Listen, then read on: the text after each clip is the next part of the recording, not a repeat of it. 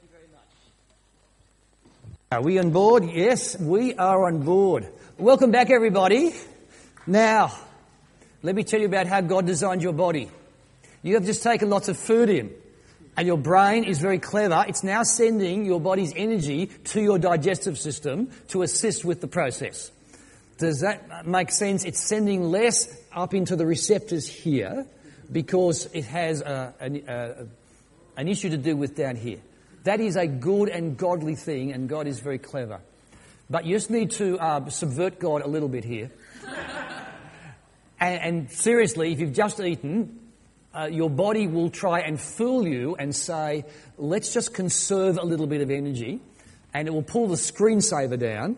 Uh, just for a moment, and you say, I'm not going to sleep, I'm just going to close my eyes and just rest them for a moment, and, and as soon as you do that, another part of your brain says, oh, there's no visual information coming on. I'll just close down another session. So if you like to hang in there, I'm going to make this as worthwhile as is humanly possible.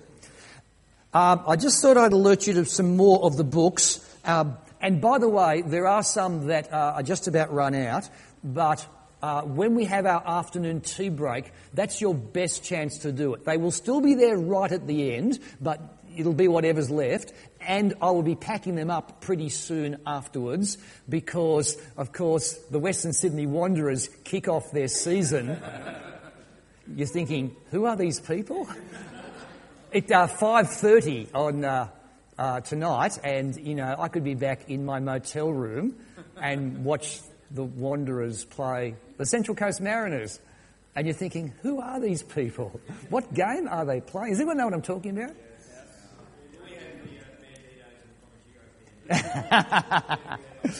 I do believe that in Melbourne there is um, the uh, the Melbourne Derby, which is Victory versus Heart, which I'm imagining will be a sellout at um, what's that funny field called?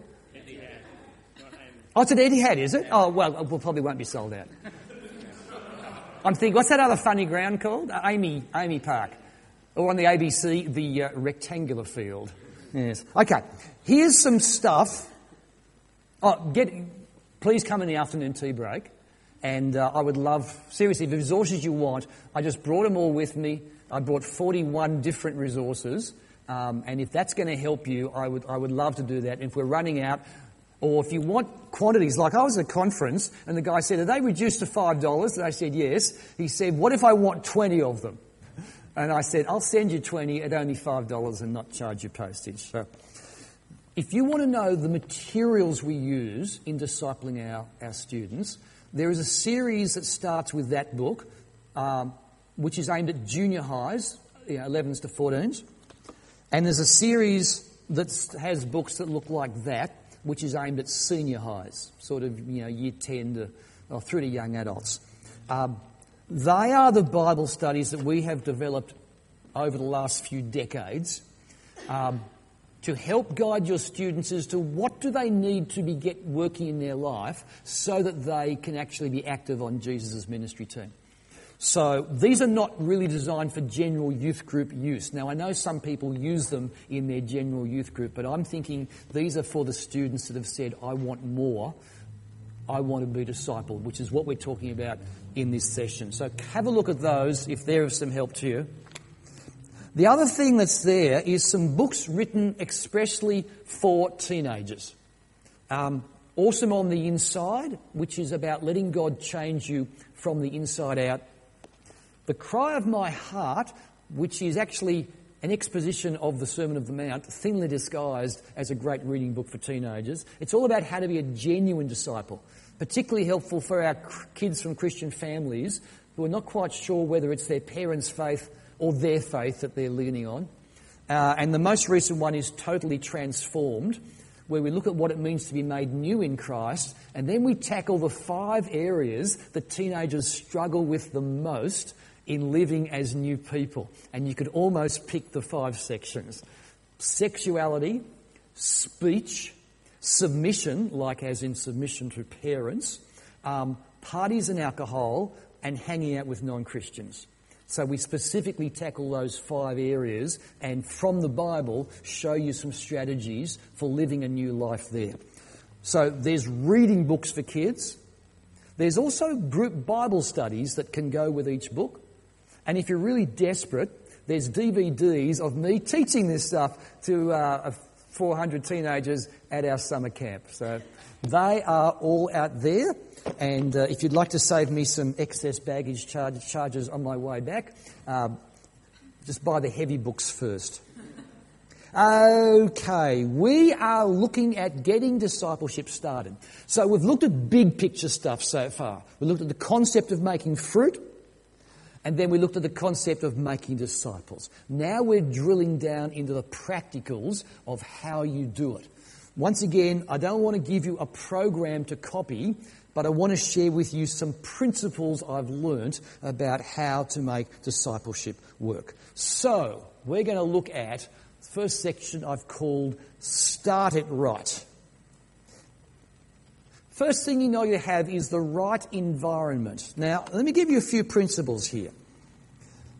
And by the way, this is observational stuff. This is not scriptural stuff. That means I could be wrong. Does it make sense? So, a lot of these things are based on 40 years of observing how it works with youth ministry. So, here's what I've observed. Uh, in the right environment, here are some principles. First one, you can't disciple in a large group. I'm not putting that up on the screen for you. You are well able to write that down. You can't disciple in a large group. Like I met a youth pastor, he said, Oh, I'm, I'm discipling 40 teenagers. And I said, Okay, how are you doing that? He said, We have a weekly Bible class. And I said, Well, that's fantastic. I'm glad you have a weekly Bible class. You will achieve a lot of things, but you won't actually disciple people. Um, Discipling is a relationship where you're investing into individuals' lives and holding them accountable. And it's the relationship that matters in it. So, um, we have what we call small d discipling. That's where our large groups gather, and that is worth doing. They will learn good things. But if you actually want to produce passionate disciples, faithful disciples, who will passionately reproduce themselves into others, and that's what I mean when I use the word disciples. You understand the two sides of being a disciple is that you're faithful as a disciple and passionate as a disciple maker. You understand they cannot be separated. I know the Christian church for the last 2,000 years has successfully separated them, but you know biblically they can't be separated. Jesus says, Come follow me, and I'll put you in a comfortable building where you can sit back and watch the preacher. No, no. Come follow me and I will make you fishers of men. That is, come be a disciple and I will make you a disciple maker. The two go hand in hand. So if you think you can do it in a large group, you can do lots of things in a large group. You will not produce faithful disciples who are passionate to reproduce that in somebody else. Second one in the environment, you can't disciple in a general group. Now, I'll tell you what I mean by a general group. When someone says, we have our youth group and there's all sorts of kids there, and towards the end of the night, we divide up into discipleship groups and we disciple them.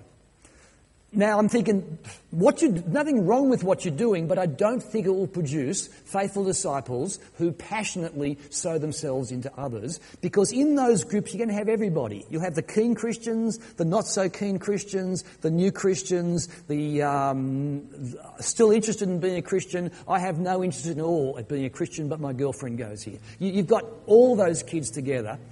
And if you're running a small group, come on, you're youth leaders. You've got to pitch at the lowest common denominator. Otherwise, your group descends into chaos.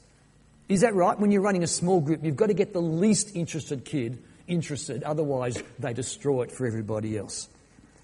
I always want to argue that if you're going to really raise high schoolers who are growing disciples, you need to meet with them separately from the everybody's. Okay, you've got to meet with them separately from the everybody's. So when someone says, uh, we have evangelism in our youth group on Friday nights, and then Sunday morning, while church is on, we have discipleship. I'm thinking, that is, we have a separate youth program. Uh, I'm thinking that's good. I don't know that will actually produce disciples because you've still got the everybody's there. Um, by the way, um, that doesn't mean lots of extra work. I'll, I'll get to that in just a moment. So I think if you're going to see young people growing as reproducing disciples, you've got to find out who the keen ones are and invest into them separately, just like Jesus did. In that group, you've got to have the right students. Now, at the church I was at before my current one, it was a tough area of Sydney. If you know anything about the Bankstown area, uh, it was a tough.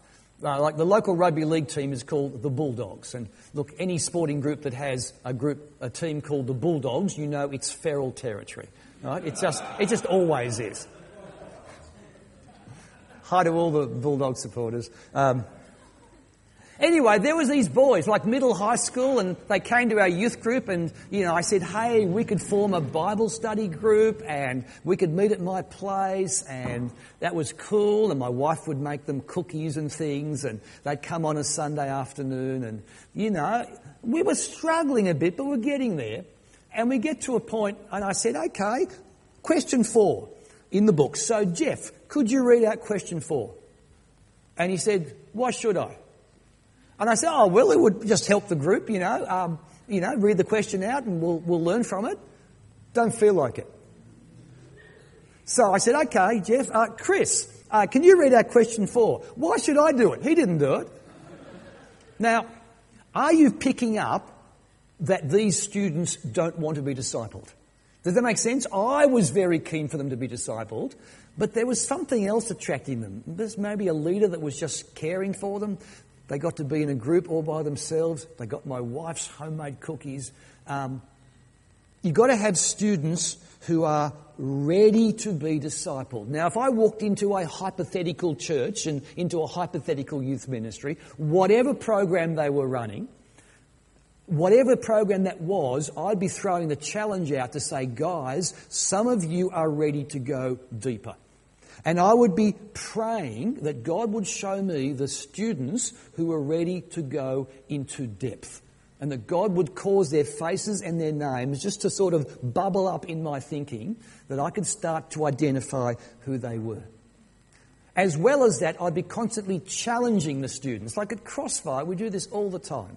To say, look, I know you guys love Crossfire. If you'd like to find out more about being a Christian, and I know some of you do. Come and talk to us. We're starting a Discovering Jesus group, and you can go into more depth. Uh, I'm praying about it, I'm challenging, but then I'm going to specifically invite the students that I think are ready to say, you know how we're thinking of starting a guy's discipleship group? I'm just, I'm just wondering whether you're the right person for it because you might be. I'm noticing X, Y, and Z about you. Every time you speak to me, you're saying A, B, C. Um, I'm wondering if you're ready for that. And to get the right students, I want to say don't make it too easy. Like, let's make it a little bit difficult for them to get to. Not too hard. But I don't want to say, and look, I will drive to your door and I will pick you up and I will take you to it and I will feed you and we'll have a hoot of a time and at the end I will drive you home. I understand sometimes you will need to do that, but I don't want to start by making it that easy. We often start our discipleship groups an hour before um, youth group starts as a preliminary. It's accessible. They're coming up anyway. Could they come an hour earlier? We don't usually offer lifts. Um, now, I noticed that they've changed it at our church rec- uh, recently. They're now offering as, as an option during group discussion time. That is, don't go to your normal group, we will run a Discovering Jesus course in another building. And part of me is thinking, oh, that's just too easy to go to.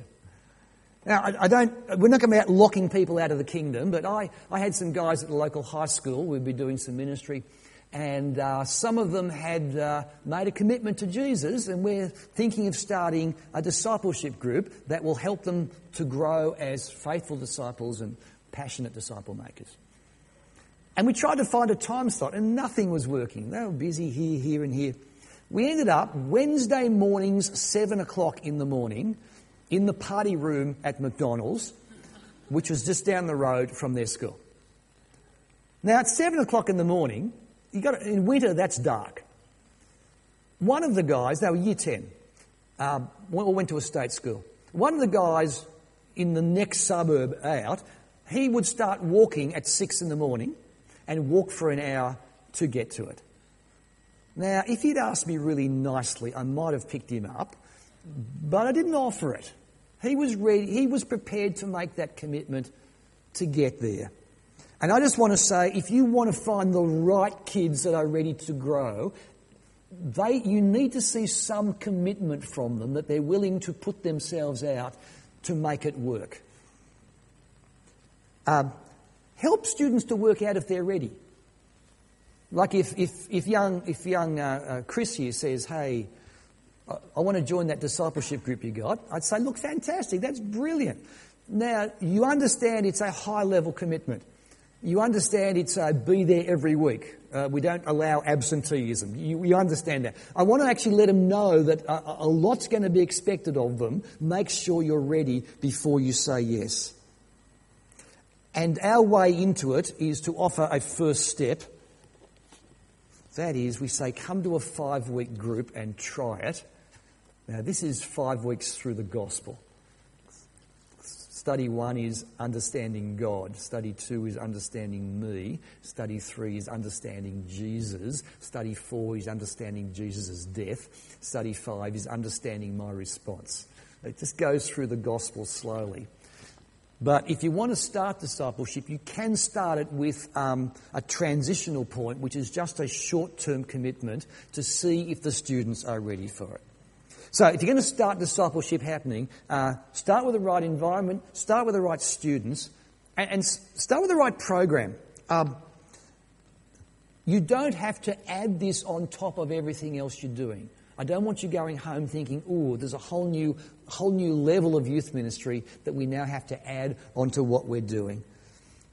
I know in some places they'll meet one to one in disciple making, and biblically, there's nothing wrong with that. Just socially at the moment, it's a tricky one.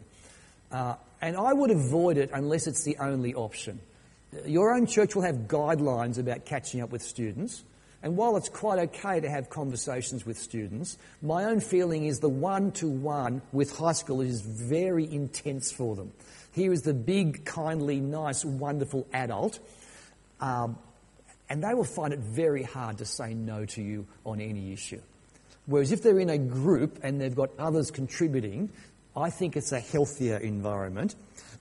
But you can do it as long as you follow the normal guidelines that your church would give you about catching up one on one with high schoolers. The model we run is the weekly home group model. That is, um, we used to have all our small groups on a Sunday afternoon uh, before church which in its season worked well, but it just proved problematical. What if you really are a very keen Christian, but that's the one time slot in the week you simply can't make it? Um, we also held it on the church property, and it just people just thought it was a youth group, and they would just start showing up, and then we lost our impetus as being disciple making. We run our groups in people's houses at any time of the week that suits them. Um, and we say to our leaders, look, if there's any kids with non Christian families, try and get it in their houses. Uh, just a little bit of extra evangelism going on there because the parents will just hear little bits of what you're doing as they go past. Um, and they meet any time of the week that suits them. Although a lot of them do meet just before our youth group or just before church. Um, If you're a Christian high schooler at our church, can I tell you the program commitments we're expecting you to show up at each week? If you're in high school and you're a Christian, we're expecting you, number one, to be at your discipleship team every week for your personal growth as a disciple. We're expecting you to be at church every Sunday for your growth with the whole congregation. And we're expecting you to be at Crossfire on a Friday night where you get to have a ministry to your non Christian friends. Now, I'm aware that that could be criticised for being too high an expectation on teenagers. Three separate things every week. And I am open to that charge. I don't mind you raising that with me. I just want to say we've been getting away with it for the last 25 years. Like if we didn't fill their life, they'd fill it with something else. They've got to spend a little bit less time on Facebook. Oh, shame of that. Um, but I'm aware I live in a fast paced society. Like the busiest people in the world I've ever met live in the Hills District of Sydney. It's life in the fast lane.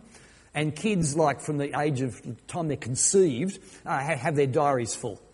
Uh, they don't have any time for anything. But of course, there's always time for the things they really want to do. Uh, you don't have to go to that. Let me tell you how my home church, where I became a Christian, did it. We had all these kids showing up at the youth group, which was great, a lot of community kids. It was evangelism. They were difficult to cope with, but we got there. But we had no time to disciple the Christian kids. We made our youth group fortnightly. Now you've got to be careful about doing that because you'll knock the steam out of your youth group. Uh, it'll, it'll have fewer kids at it. It'll lose a little bit of impetus. It won't be the habit we go every week. It'll be, oh, is it on this week? Uh, I can't remember. But in the off week, the week that there was nothing advertised on the program, there were discipleship teams meeting in people's houses. So our leaders had the same commitment they had before, every, every Friday night. The Christian students had the same commitment they had before. It's just that every second week was evangelism, and on the unadvertised weeks, they went to um, discipleship groups. I'll tell you why another church. This was uh, at Warragul. Uh, what do they call themselves? Community Church Warragul? Big church, good youth ministry. Glenn Treble was the guy up there. Um, their youth group runs in small discipleship groups. That's basically what it is. But at the beginning and end of each term, they all combine for a big outreach event to bring their friends to come along and invite them to come to Christ. And if you say, well, what do they do with the kids once, if they respond to Christ at the big event? They join the small groups that are meeting for the rest of the term. So their whole term is only small groups, and at the beginning and end, they have a combined evangelistic night. All I want to say to you is it won't just happen automatically. If you want to intentionally raise disciples, once they've said yes to Jesus, you've got to think through how to get it done. So that's sort of starting it right. Second one is to get the vision right. Um, Students who are ready to be discipled, and I think I've already talked about that. Um, keeping parents informed. You understand that teenagers live in families? There might be a mum or a dad or two mums or three dads or something in there somewhere. Um, if, especially if they're non church, they will raise question marks about what's this extra thing that you're doing with my young person. So I always want to say, get to know the parents, say hi to them, um, ask them if it's okay that you call their kid or whatever it happens to be. Keep them informed electronically, send notes home, post them stuff. Um, you need to have the parents on your side to make it happen. Uh, the first meeting, the first time you get together, um, it needs to work from the word go. Like if I got a bunch of guys meeting together, and by the way, I keep saying guys because we, would, we have guy discipleship groups and girl discipleship groups, and guess what? Guy discipleship groups are led by guys, and girl discipleship groups are led by girls.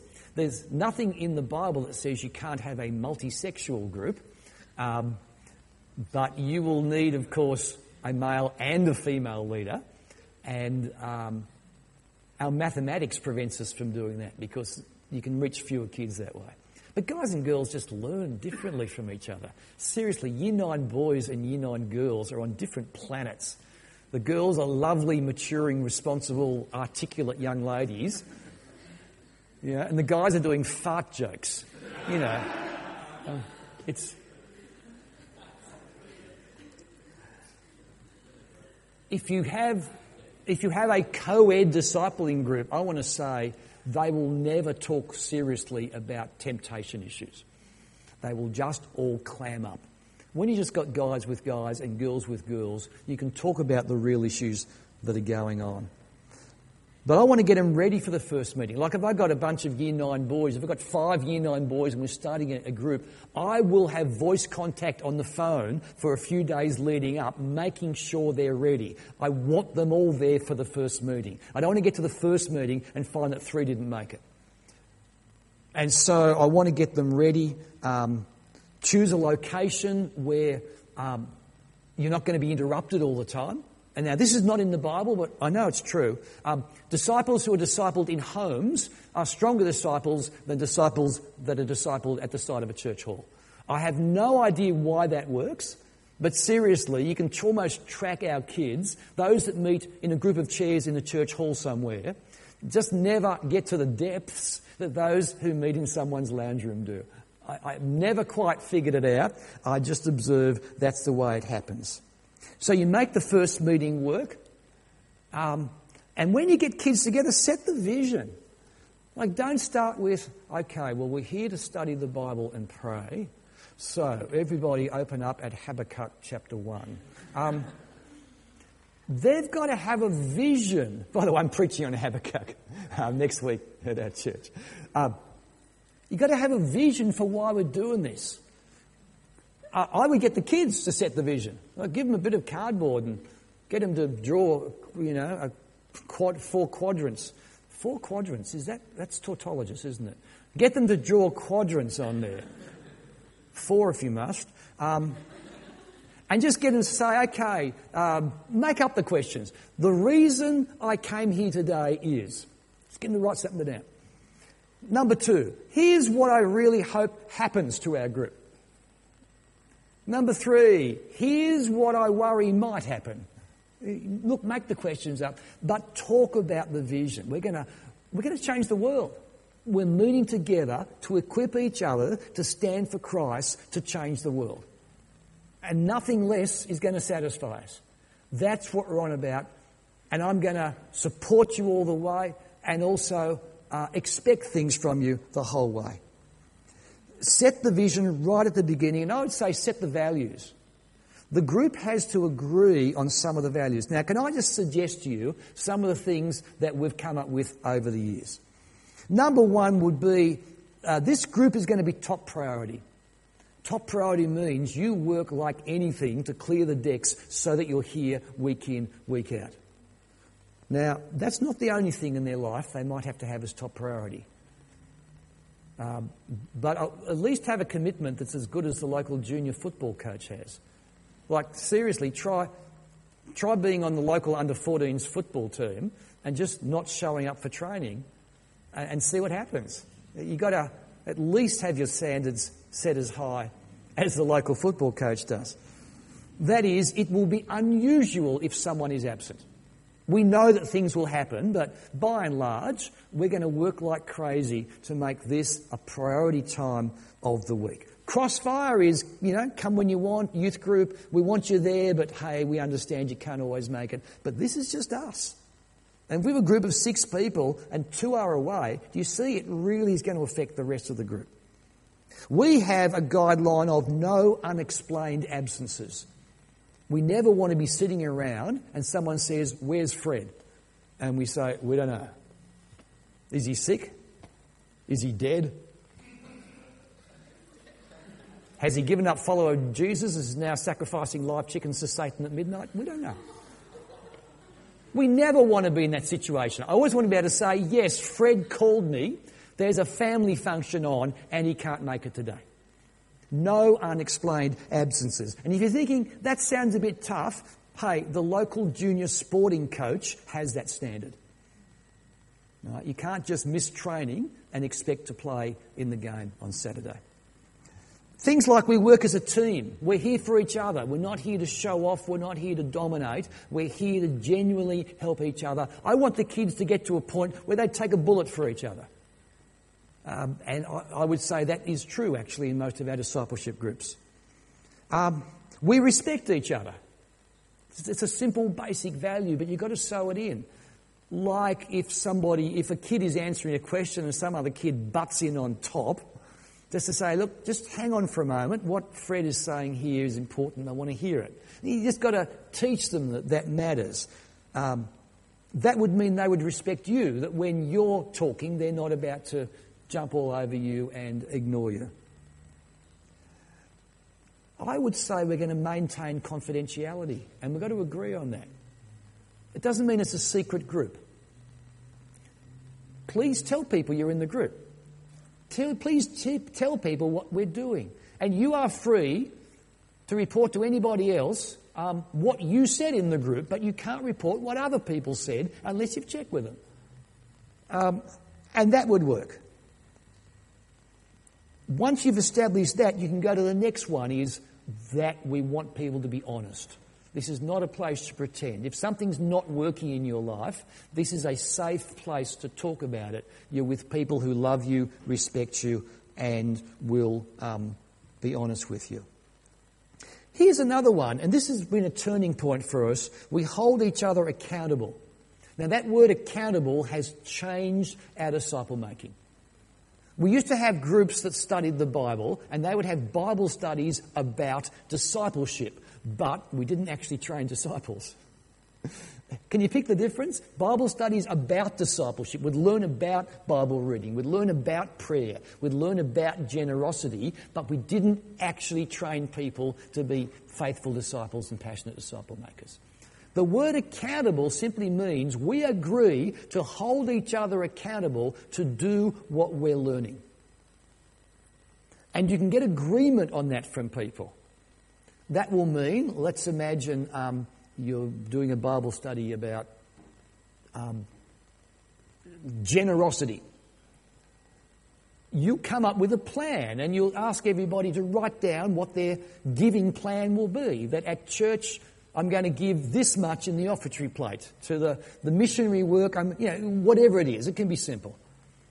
Accountability means that the next week you'd say, Can we talk about how we went with our plan?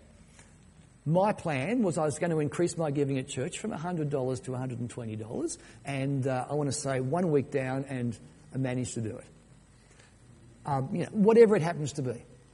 We had a, a bunch of guys, uh, we've been together since year seven. We got to year 10, and uh, we are learning about uh, the importance of daily Bible reading.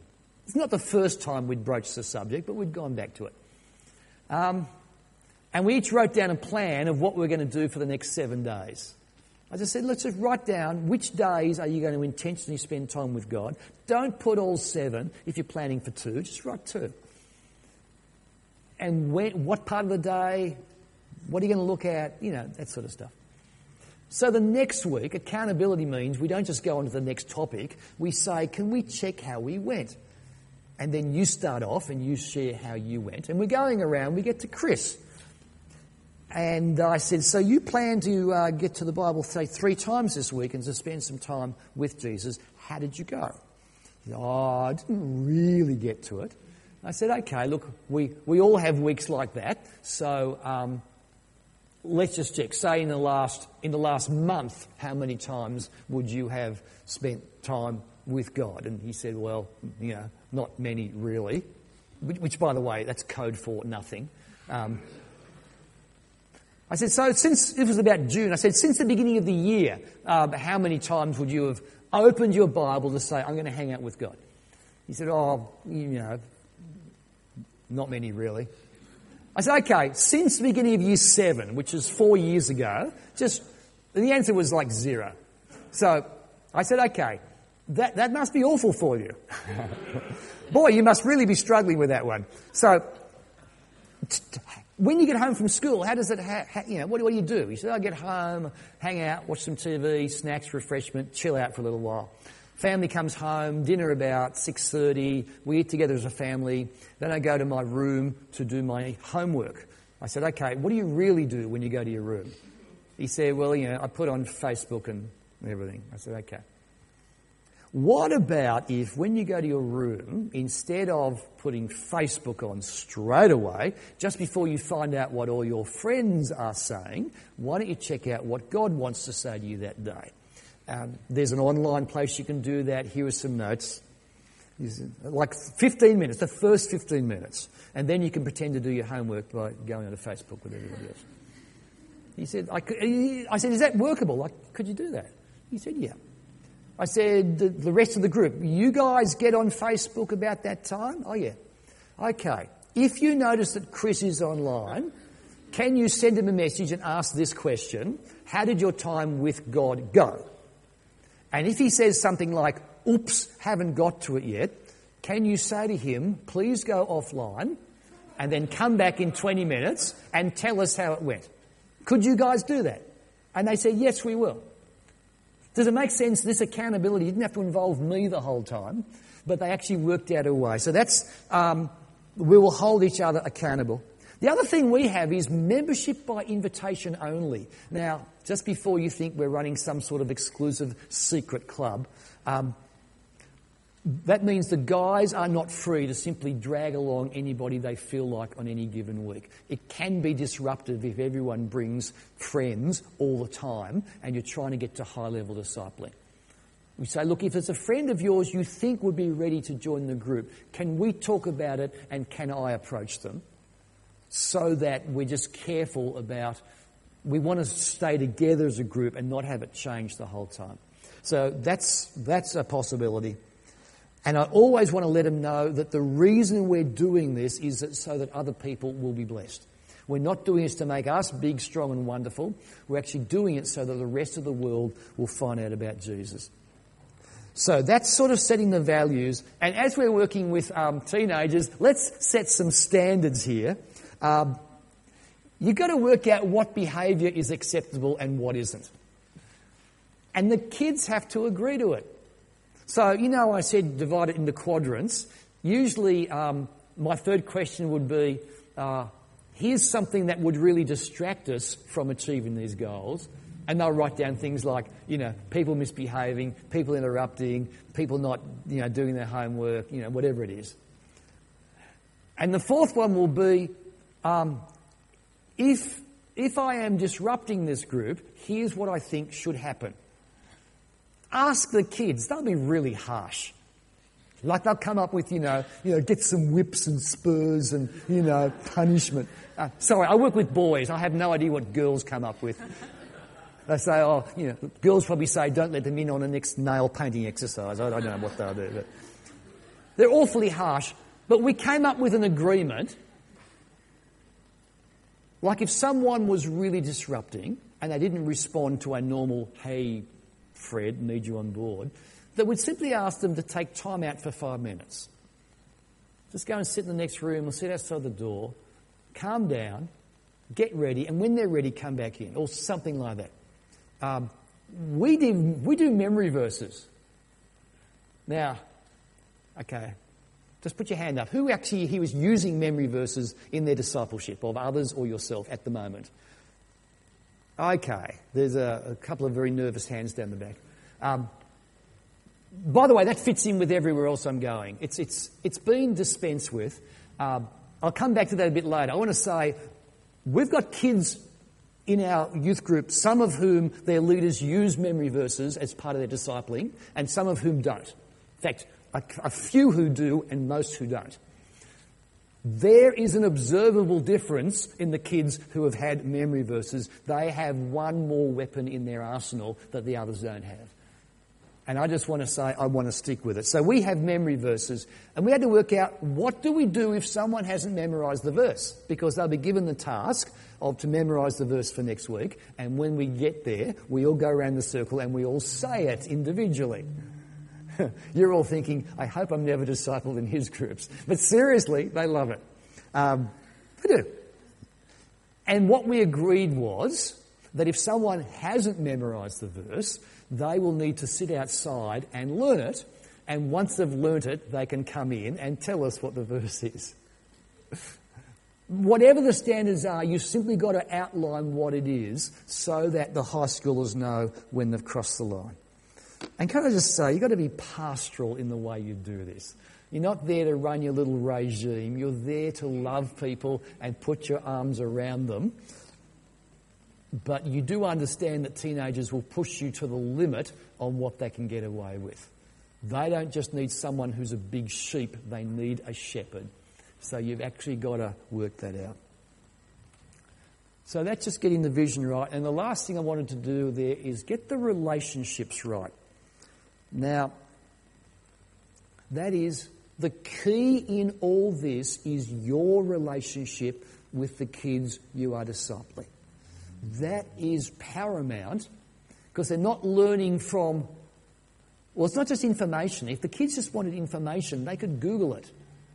They don't need you to give them the information.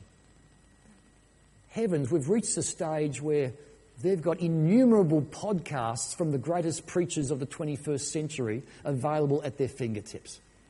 I was preaching through the Sermon on the Mount. It's, it's on the DVDs out there. Uh, and I'm preaching my heart out to our kids. And I get down, and James, who's 14, comes up and says, well, You know how we're doing Sermon on the Mount? I said, Yep. He said, So in preparation, I download um, John Piper's podcast before each week to listen to what he's got to say. I said, Okay. He said, Now, in the section you just preached on, you didn't make the following points that John Piper does. Why not?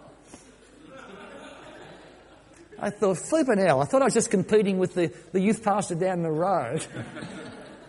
um, it's not just information thereafter, it's a relationship with you.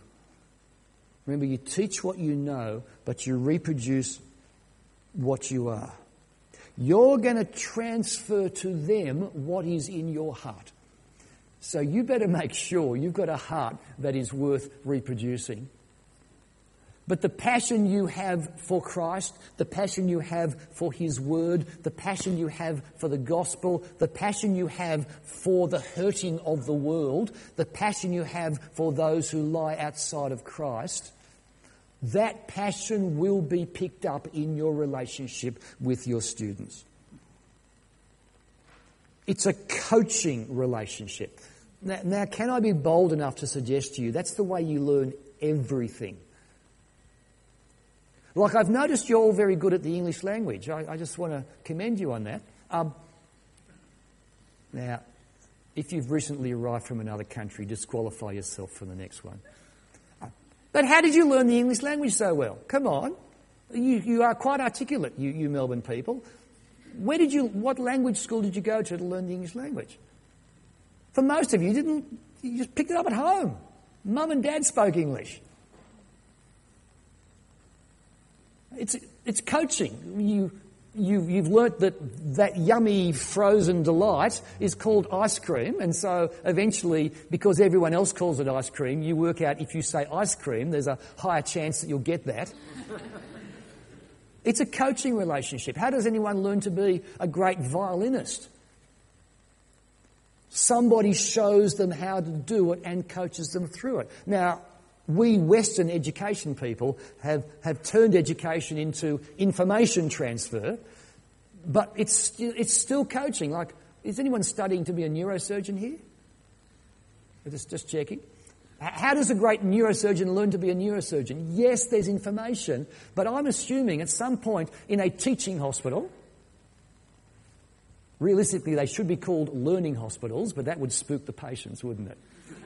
In a teaching hospital, when you're lying there with your brain about to be cut open, this trainee has got a scalpel and the master neurosurgeon is saying, no, no, one millimetre to the left. If you slice there, there'll be a vegetable for life.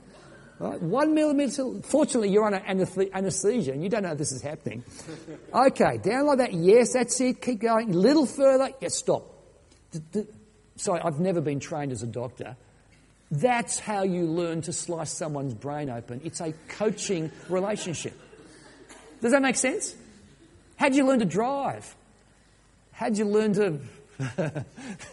Some of you stole cars, I know, and just hooned out around, you know, Footscray. Um, it's the relationship that will produce the life change. It's your relationship with each student. It's reproducing relationship. Where are we up to? Hang on. It's a reproducing relationship. It's a Bible teaching relationship. Like you're not just saying, I'm a good guy, copy me. What you're saying is, God's word is working in my life. Let's grow together. Psalm 1. By the way, Psalm 1 was one of our memory verses. I haven't looked at this for years. Oh dear, I'm going to get this wrong. Soaking in God's word psalm. Blessed is the man who does not walk in the counsel of the wicked, or stand in the way of sinners, or sit in the seat of mockers. But his delight is in the law of the Lord, and on his law he meditates day and night. He's like a tree planted by streams of water, which yields its fruit in season, whose leaf will not wither, whatever he does prospers. Not so the wicked. They are like chaff which the wind blows away. Therefore, the wicked will not stand in the judgment, nor sinners in the assembly of the righteous. For the Lord watches over the way of the righteous, but the way of the wicked will perish. Psalm 1. Okay, kids in year 9 learn that. But did you get verses 2 and 3? His delight is in the law of the Lord, and on his law he meditates day and night. He's like a tree planted by streams of water, which yields its fruit in season, whose leaf does not wither, whatever he does prospers. That's what you want for these students, that they will be planted by the streams of water of God's Word, that they will be soaking in it and produce great fruit as a result. Does that mean that you have to be the world's greatest Bible teacher? No, but in everything you do, you're going to teach the Bible. We had a guy on our team, he was like my administrative assistant. If we looked at his top spiritual gifts, number one was administration, and number two was helps. Every church needs a guy like this. And he did the databases, he did all that sort of stuff for me, and he made lots of ministry happen. He came to me after some time and said, There's some boys in year seven who I think need to grow as disciples. I would like to take them on. And I'm thinking, Oh dear, I don't know if he's the right person. Um, and I said, So, your spiritual gifts again? He said, Administration and helps. I said, Where do gifts like mm, Bible teaching and shepherding? He said, Oh, down the bottom. And I said, Okay. Um, and I was also worried about his personality. He had like a really flat personality. Um, I'm just trying to think of, like, he's a great guy, but just, how do I put this politely? Just Okay, he's a nerd, right? He's just a, you know, super geek. Um, and I'm thinking, oh, I don't know if kids will, you know, I'm, just, I'm thinking all this and how's he going to teach the Bible? But I asked the question, did he have a heart that was worth reproducing? The answer was yes. So I said, you might need a little bit of help with this, but we've got the booklets and they will help you teach. So he starts with his year seven boys. Number one, he attracts the the nerdy year seven boys. Seriously, they warmed to him because suddenly there was a leader just like them. So all these real. Uh, be nicer. All these nerdy guys in year seven are in his group using his spiritual gift of administration and helps. It was the best organised of any of our groups. Notes always went home to the parents. Everything was meticulously organised. The guys had absolute confidence, and because the guy teaching it, even though his Bible teaching was like down there somewhere, he could follow the studies, he could do the research, he probably worked twice as hard on the Bible teaching as anybody else had to. And he invested his servant heart into them, and six years later, they were in year 12 and graduating out of year 12. His entire team became worked, went on to the servant squad, that is our technical behind the scenes team at our youth group. Because he had taught them how to be servants, because that was his gift and that was his strength. And at the end of it, six new guys joined our behind the scenes technical operational team that made the youth ministry go week in, week out. He wasn't primarily a Bible teacher, but you understand he still had to invest God's word into these guys. So it's a Bible teaching relationship and it's a whole of life it's a whole of life relationship. Like seriously, you're not going to do this in one school term. We try to have our um, discipleship leaders stay with their kids from, we start our youth ministry at grade six. You can ask me about that later. All the way through to year 12. That's a seven year time uh, span. Year six is the last year of primary school for us. And we try to keep the same leader with, leader with the same students because it's a whole of life long term thing. It's not a classroom learning, it's more like an apprentice. They watch how you behave and they copy it and exaggerate it. Okay? Copy and exaggerate. Teenagers' two specialties. That means they need to see you in everyday situations. If you want to teach, like kids will learn more about um, being godly in their boy girl relationships by observing how you are godly in your boy girl relationship or your husband wife relationship. They will observe what you're like and they will copy it. Um, they will learn for, far more about submission to their parents by watching how you treat your parents than by any of your beautiful Bible studies you put together.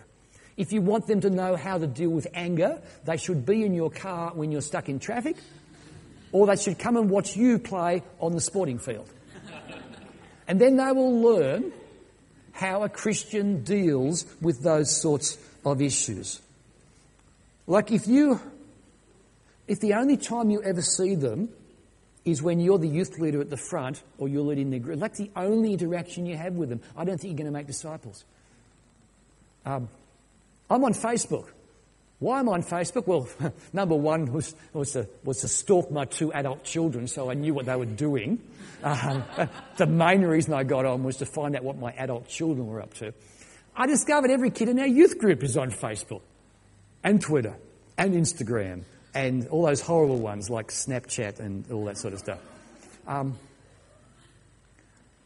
that gives chance for interaction. Here I am in Melbourne, and last night I was interacting with kids in our youth group who are putting stuff up, some of which is helpful and glorifying to God, and some of which is, oh my goodness, what are they doing? Um, but I'm interacting with them as a friend. Um, I know we're living in a, an age which is very suspicious and we need to be careful in how we do things. But let me tell you our expectations of our D team coaches.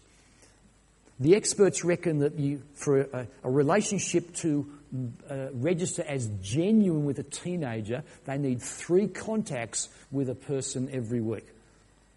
And if you're thinking, three contacts, it's really easy for our D team coaches. They see them in their D team, they see them at Crossfire and they catch up with them at church. Even if it's a 30 second after church, hey, great to see you there. How did things go with that issue with your parents we were talking about? Even if it's that's it, that's three times. And if they're missing, a text message, a Facebook post, uh, even a phone call um, is a possibility. We're actually expecting every leader has three contacts with every kid in their discipleship group every week. Secondly, we're expecting that every leader is catching up one on one with one kid every week. Now, your church will have guidelines as to how to do this, but things like a milkshake in a public place, things like chatting with them at the side of the church hall, you know, when coffee's on, there's a whole lot of ways to do it that are above reproach. But if that kid's not getting some personal time with you, I don't think their discipleship's going to be very strong. I want to be able to say to a kid, hey, listen, I love having you in the group, and when everyone's there, it's cool, but you're not just part of the group, you're an individual. So, can I check with you how you're going? Like, what's going on in your life? What can I pray about for you? Um, it's a whole of life, long term relationship. I'm still small d discipling some kids from like 20 years ago when I go up to Rowan's church on Monday I'm there to train his staff. I'm going to train their small group leaders. We're going to see how Rowan's going because he's one of our kids. Um, and I just want to link in with him. Um, it's a committed and intentional relationship. I tell you what I mean by this. Some of our young leaders who are discipling our high schoolers, they are seriously more like big sheep than like shepherds. They're just having a lot of fun with the kids and doing all sorts of cool things, and they're everybody's friend, but I don't know they're actually leading them forward. It's not just you hanging out with kids having a hoot of a time. It's a committed relationship and it's intentional. You are their coach and you're going to lead them forward. It is also a two way relationship. If you go in as the super guru, thinking that they are the little humbling disciple and you are the guru Yoda, um, it never works that way. I learnt this from Dale, Dale Carnegie. Now, I don't know that he was a Christian. This is How to Win Friends and Influence People. I recommend it. It's a, written in the 1930s. You'll love it. Um, he simply says, You've got to have the attitude of, I can learn something from every human being on the planet. There is not one person I cannot learn something from. The drunk in the gutter who offers you their bottle in a paper bag as you walk past, if you can't learn something from that person, then I don't think you understand what it means to be a learner. Um, those students, they're going to teach you things. They will show up your faults. They will put you in situations you don't know how to react. And if you're just defensive, then they will learn to be defensive about everything. But if you learn to say, Do you think I said the wrong thing then? Do you think I should have done something differently?